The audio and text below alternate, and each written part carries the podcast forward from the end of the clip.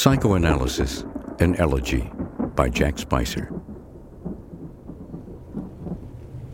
What are you thinking about? I am thinking of an early summer.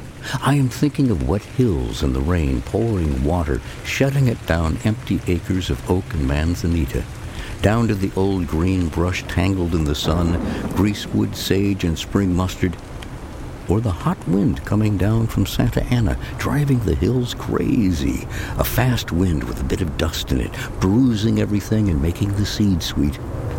Or down in the city, where the peach trees are awkward as young horses, and there are kites caught on the wires up above the street lamps, and the storm drains are all choked with dead branches.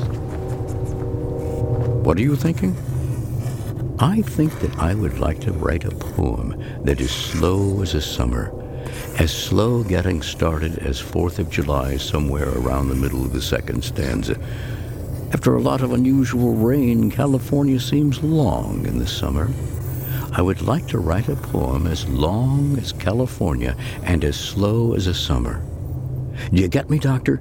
It would have to be as slow as the very tip of summer, as slow as the summer seems on a hot day drinking beer outside Riverside or standing in the middle of a white hot road between Bakersfield and hell waiting for Santa Claus.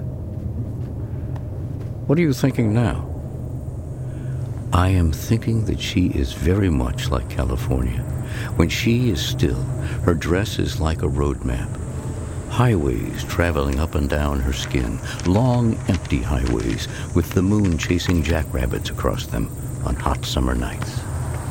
I am thinking that her body could be California, and I a rich eastern tourist, lost somewhere between hell and Texas, looking at a map of a long, wet, dancing California that I have never seen.